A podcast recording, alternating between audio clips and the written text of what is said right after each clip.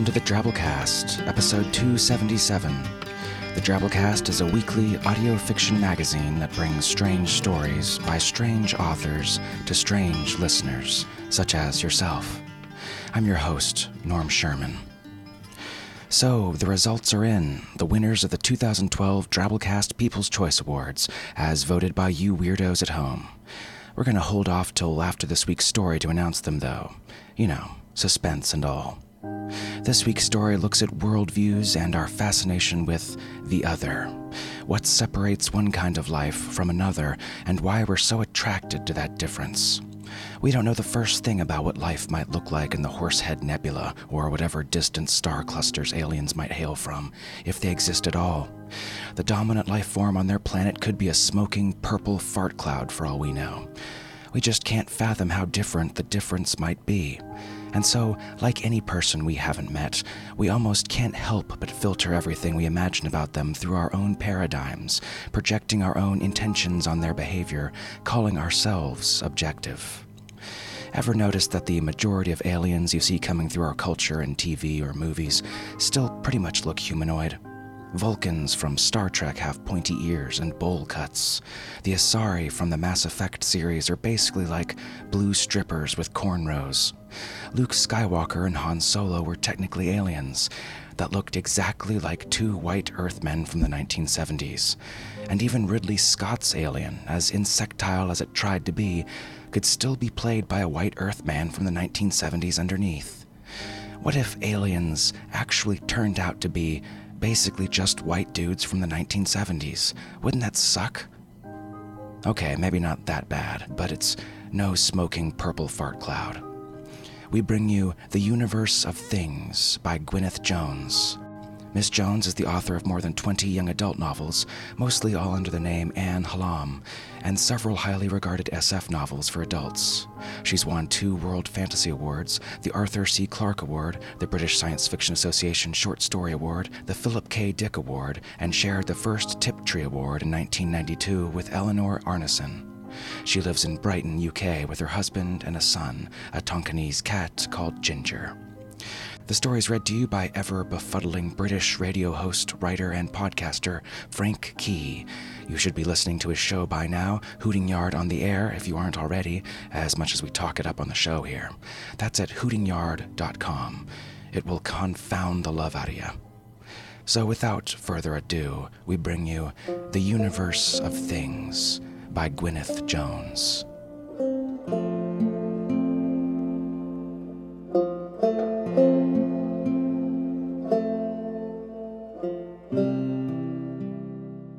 The alien parked its car across the street from the shop and came and sat down in the waiting room. The mechanic must have seen this happen peripherally, but he was busy settling the bill with a middle aged woman with curly grey hair and substantial, attractive clothes to whom he'd taken an irrational dislike. Those who deal with Joe Punter day in and day out, especially Joe car owning punter, are prone to such allergies. He saw her start of concealed surprise, looked up, and there was the alien. The other customers on the row of seats were pretending in their English way that nothing special had happened. He finished dealing with the woman. Other cars and customers left. The alien's turn came. The mechanic went out in the road and hand waved it into the bay with fatherly care, then sent it back to wait while he looked the red car over. He entered the car's make and model in the terminal and began to check the diagnostics. The mechanic worked this franchise alone with the robotics and the electronic presence of cashier, manager, head office. He was able to read, print, even to write it was a necessity of his trade. To be wired up routinely among all this free running machinery was against health and safety regulations. He used a hear and do wire only for the exotics, where the instructions came packaged with the part, and tried to conceal this from his customers. The mystique of craftsmanship was important to him. Consequently, it took him some little time to examine the tired little runabout. He called in the alien and explained what had to be done, using a lot of gesture. The convention was that if you couldn't stomach calling another sentient being it, they were all called she. The mechanic eyed the alien covertly as he made his exposition. The soft, noseless profile, drooping shoulders, the torso thickened by layers of strange undergarments beneath its drab overalls, gawky backward jointed legs. It was about as female looking as the dugongs sailors used to miscall mermaids. The confusion, he considered, was an insult to both parties. But it was nonsense to expect the denizen of another star system to be humanly attractive. He wasn't affronted or frightened, as some people might have been, to see one running around loose, out of the enclave. No doubt the alien was going to tip generously, but it wasn't avarice that made him willing to linger. He was simply genuinely pleased to have one of them in his shop. I just want you to scrub the converter, he wasn't surprised that it could speak English. He'd only imagined it would not trouble itself to do so.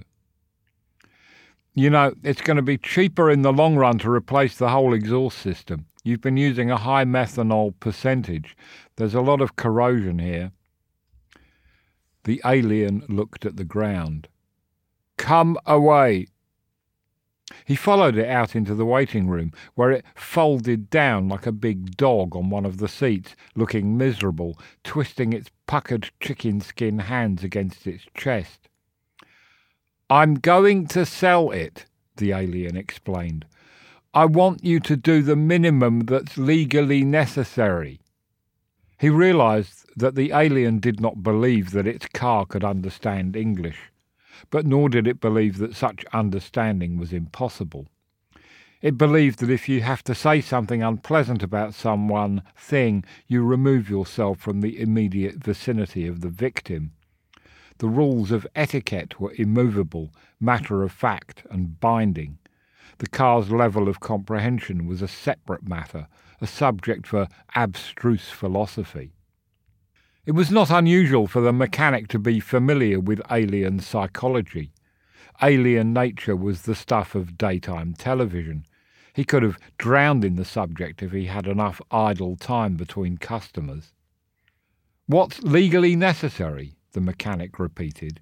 He was disappointed, practically and emotionally, by his customer's poverty, but mollified by its bizarre sensitivity.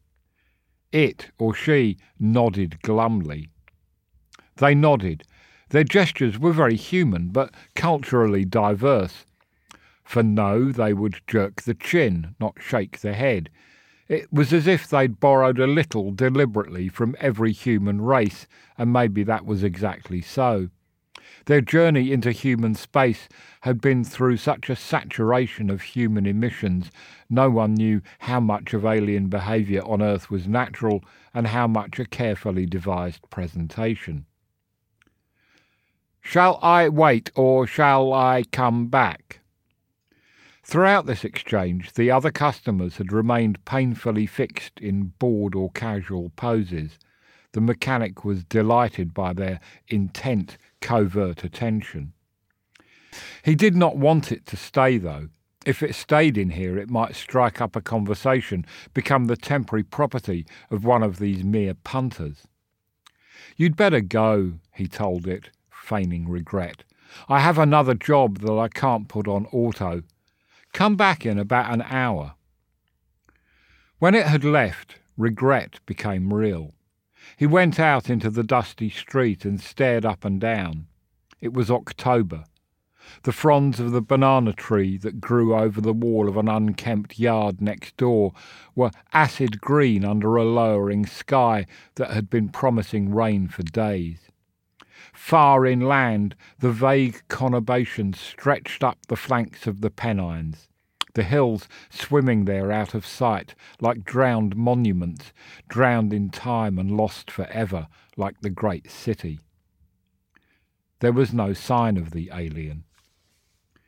He went into the shop, checked the progress of various operations, and quietly, avoiding camera eyes, sneaked through the door at the back and upstairs to his living quarters. His wife was at work. Their two children, seven and two years old, were with her in the workplace schoolroom and creche.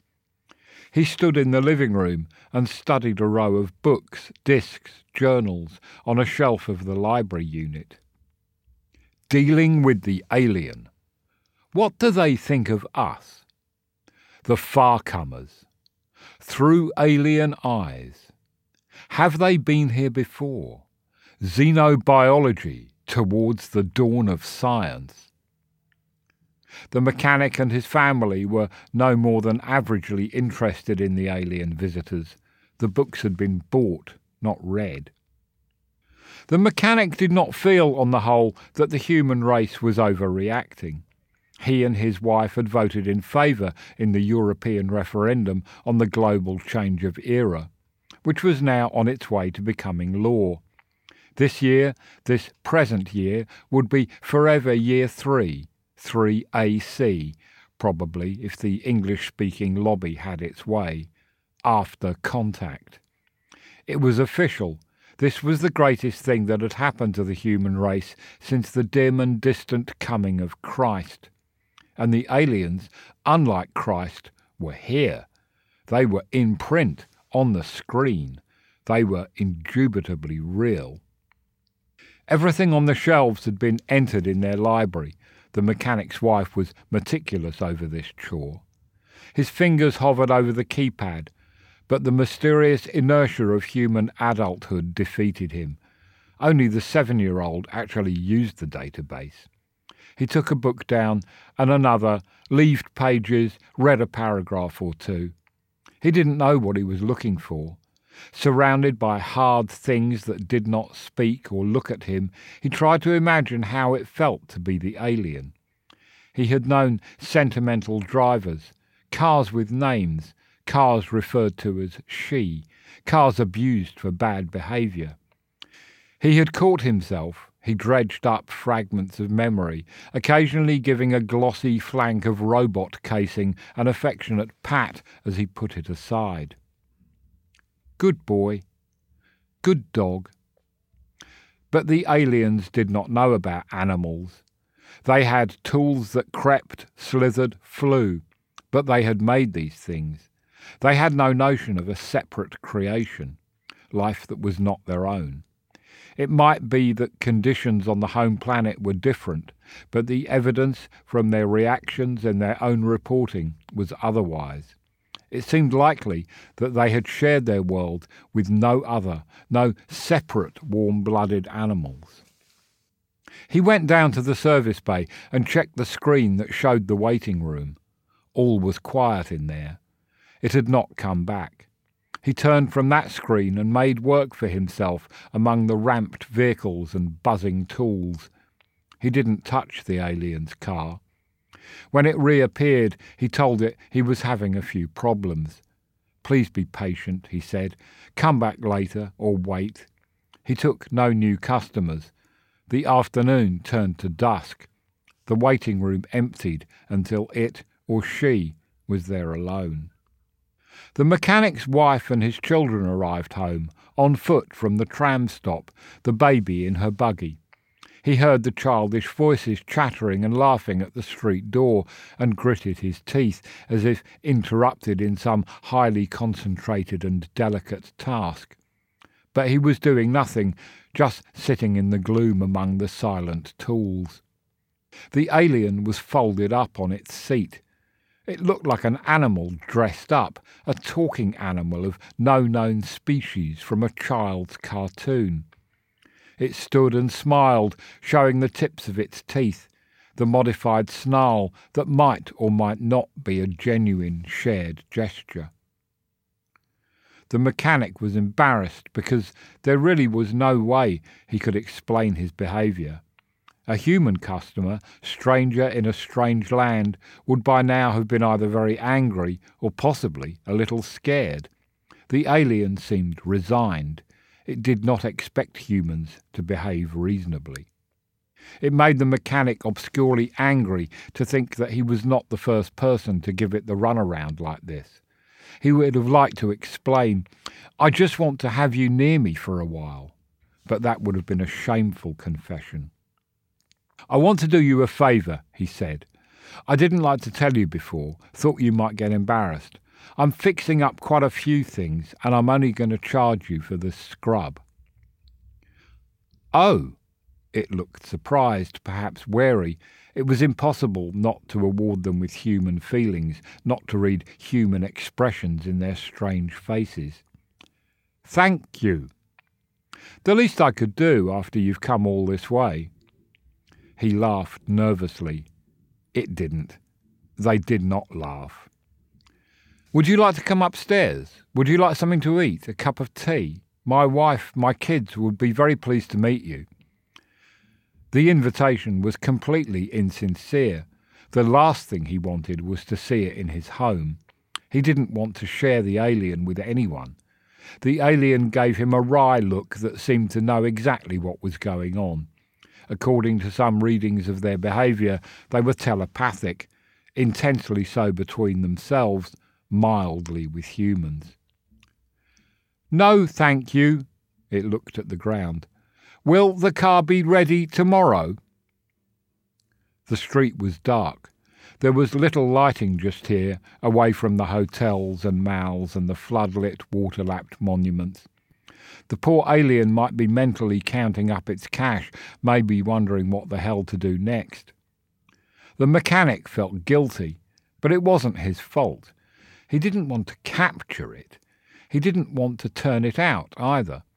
He'd have liked it to stay here, to keep its real live presence. It could sleep on the seats. He would bring down some food. They liked some human foodstuffs ice cream, white bread, hamburgers, nothing too natural. Yes, of course. Come back tomorrow. I open at nine. He told his wife that he had to work overtime. This never happened, but she accepted the idea without comment. The routine of their life together was so calm it could swallow the occasional obvious lie without a ripple. He sat in the machine shop alone and looked around him. Cars. It was strange how many static urban Europeans still felt the need to own them, even with the fuel rationing and all the rest of the environment protection laws. The mechanic wasn't complaining. It was a steady job, and often even enjoyable. These are my people, he thought, trying on the alien worldview. My people, the sheep of my flock. He had a grandmother who was a churchgoer. But there came the idea of animals again, the separation of one kind of life from another. That was not what happened between an alien and an alien machine. He went up to the car, clamped on its ramp in an undignified posture, a helpless patient. Hello? he said tentatively.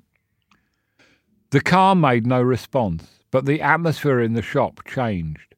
By speaking to it aloud, he had shifted something, his own perception. He'd embarrassed himself, in fact. He could just catch the tail of a more interesting emotion. He was a child creeping past the witch's door, deliciously afraid. But nothing he could do or say would make the imagined real, make him see the robot eyes wink, the jaws of metal grin or open in speech. Nothing but madness would change things that far. He began to work, or rather, he set the robotics to work. He had no choice now. He would have to do what he had promised and square the accounts somehow. Nothing that happened in his garage went unrecorded. The mechanic had never tried to hack his way round the firm's system. He'd never been the type to be tempted by the complications of crime. The free machines skated to and fro. Others slid along the overhead lines and reached down their serpent heads. The mechanic fidgeted. The little car, a 15 year old Korean methanol mix burner with a red plastic body, liquid clutch, and suspension, was a hard wearing complex of equipment, good for at least another 10 years on the road. It needed a certain amount of attention, but it didn't need his hands on attention at all. He stood and watched. Upstairs, the toddler would be in bed, and the boy too, tucked up with one of the home tutoring wires that supplemented the education provided by his mother's employers. The mother would be relaxing into her evening, snug in a nest of hardware. Empathically, subliminally, the mechanic was aware of the comings and goings, the familiar routine. He discovered why the alien filled him with such helpless, inarticulate delight. The machines promised, but they could not perform. They remained things, and people remained lonely. The mechanic has visited his country's national forests, the great tracts of land that must remain undisturbed, however small his sitting room became. He accepted the necessity of their existence, but the only emotion he could possibly feel was resentment. He had no friendship with the wilderness. Animals could be pets, but they were not part of you, not the same. The aliens had the solution to human isolation a talking world, a world with eyes, the companionship that God dreams of. The alien's visitation had stirred in him a godlike discontent. He could not make it stay, but perhaps he could learn from it, share its enriched experience. He saw the bay as a microcosm of human technology and civilization, full of creatures made in the mechanic's own image, his finger and thumb, his teeth, his rolling, folding joints, his sliding muscle. His mind, even, in its flickering chemical cloud permeating the hardware of his brain. Excited by this insight, he jumped up and hurried to the bay's keypad. He pulled the robotics out, the shining jointed arms sliding back and folding themselves away into the walls. He took out a box of hand tools. He would pay the alien's car the greatest compliment in his power. He would give it the benefit of his craftsmanship, the kind of natural, organic servicing for which the rich paid ridiculous sums. For a while he worked like Adam in Eden, joyfully naming the subcreation with his hands and mind. He worked, he slowed, he sat on the cold, dark stained floor with a socket spanner in one hand and a piece of rag waste in the other. They built things with bacteria, as the mechanic understood it. Bacteria which were themselves traceable to the alien's own intestinal flora, infecting everything, every tool and piece of furniture, even the massive shell of their ship world. He suddenly felt disgusted. Scientists had established that the alien bacteria were harmless. That was the story, but it might be wrong. It might be a big lie, maintained to prevent panic in the streets. He wished he hadn't touched the car. The alien had been using it for months. It must be coated all over with invisible crawling slime. What was it like to be part of a living world? He stared at the spanner in his hand until the rod of metal lost its shine. Skin crept over it. The adjustable socket became a cup of muscle, pursed like an anus, wet lips drawn back by a twist on the tumescent rod. The mechanic was nauseated, but he could not put the tool down. He could not go away from it. This oozed drop of self attached to his hand would not be parted from him if he dropped it tiny strings, strands of living slime, would cling and join them still. The air he breathed was full of self, of human substance. He stood up. He backed off. A robot casing yielded like flesh. The mechanic yelped and sprang away. His hand, with the rod flesh spanner growing out of it, hit the keypad, and all the tools began to leap into action. He stood in his own surging, hurrying, pulsating gut, for an instant saved by the notional space of an anatomical drawing. And then the walls closed in. There was no light, only a reddened darkness. The mechanic wailed. He fought a horrible need to vomit. He scrabbled desperately at the keys.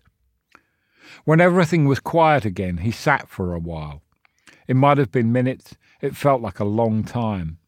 Eventually, he stopped wanting to be sick and managed to put down the spanner. He sat with his head hunched in his arms, became aware of this abject fetal crouch, and came out of it slowly. He took a deep breath. The garage was the same as it had always been dead and safe. He realized that he had been highly privileged. Somehow, just briefly, he had succeeded in entering the alien mind, seen the world through alien eyes. How could you expect such an experience to be pleasant? Now that it was over, he could accept that, and he was truly grateful. At last he heaved a sigh and set about putting the bay to work again. He couldn't bring himself to touch the red car with hand tools now. Besides, he was too shaky. But he would deliver the alien's vehicle in the morning as promised, as near to perfectly reborn as was humanly possible. He owed it that much. He had tried to take something from the alien by a kind of force, and he'd got what he wanted.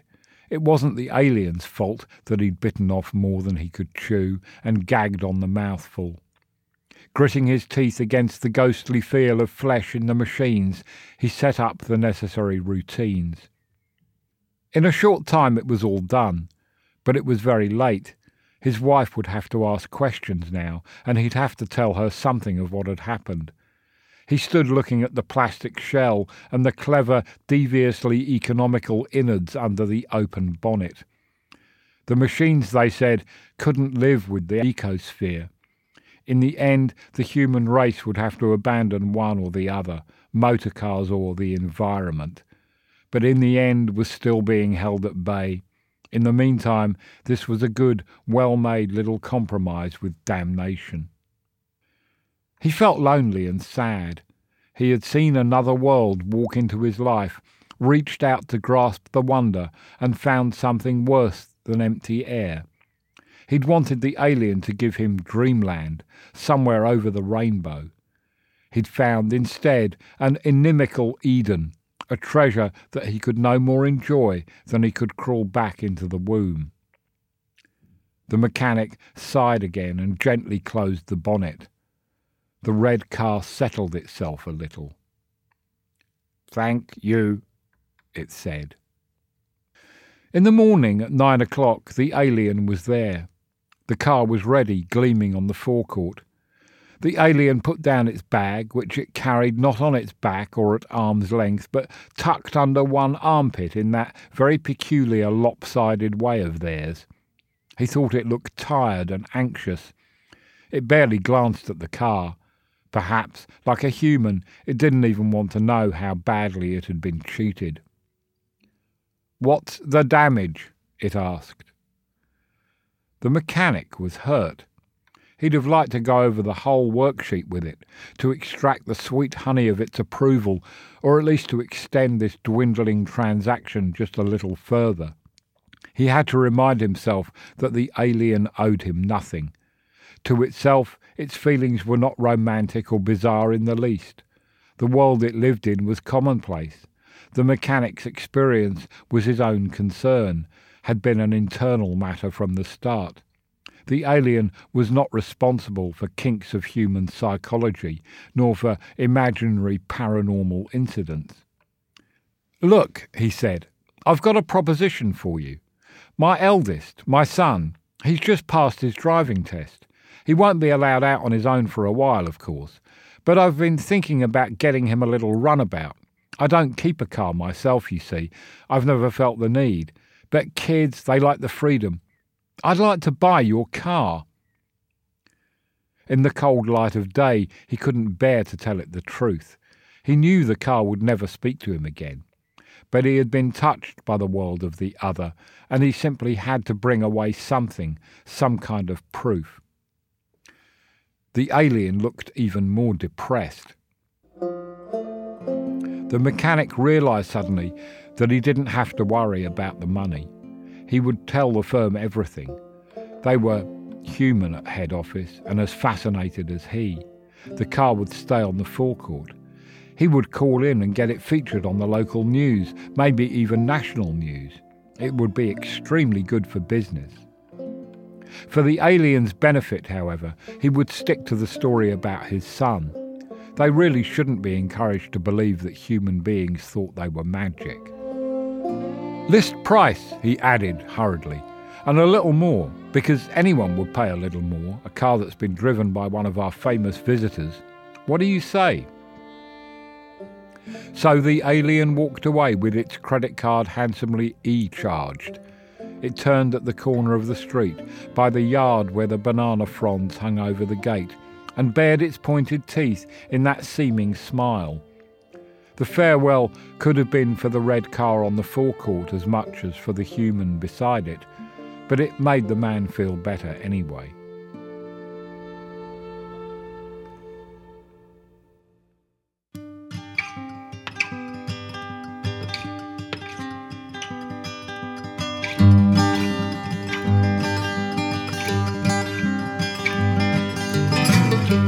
And that was our story. Hope you enjoyed. Of course, aliens will find us fascinating, right? How could they not? I bet the first question aliens will ask our world leaders is why that peanut is wearing a top hat and monocle. Hope you enjoyed all the stories we brought you in March for Women and Aliens Appreciation Month.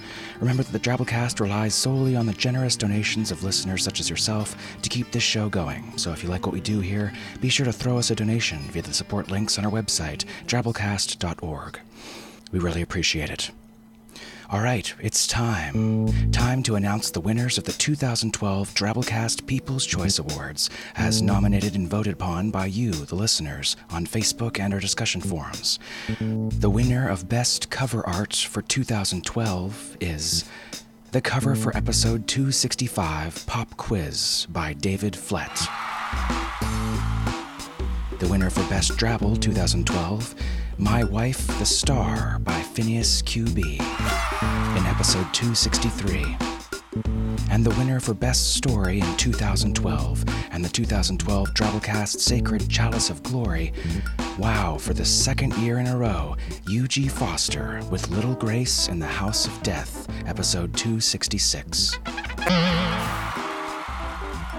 That's cool. Definitely a first to have someone win two years in a row. I also think it's very cool that the winning story this year was a Drabblecast original that we commissioned. Also a first. Congrats, Eugie. Folks around here in Drabbleland apparently can't get enough of you. And thanks to everyone out there who voted. We love getting your feedback and then honoring deserving authors and artists with it. Looking forward to next year's. All right, moving on to our 100 character story winner this week, also for the second time in a row, Horst Ragnarok, with this one here. Sir Hugh secured his chastity armor. He learned the hard way that one takes no chances when fighting the dire armadillo.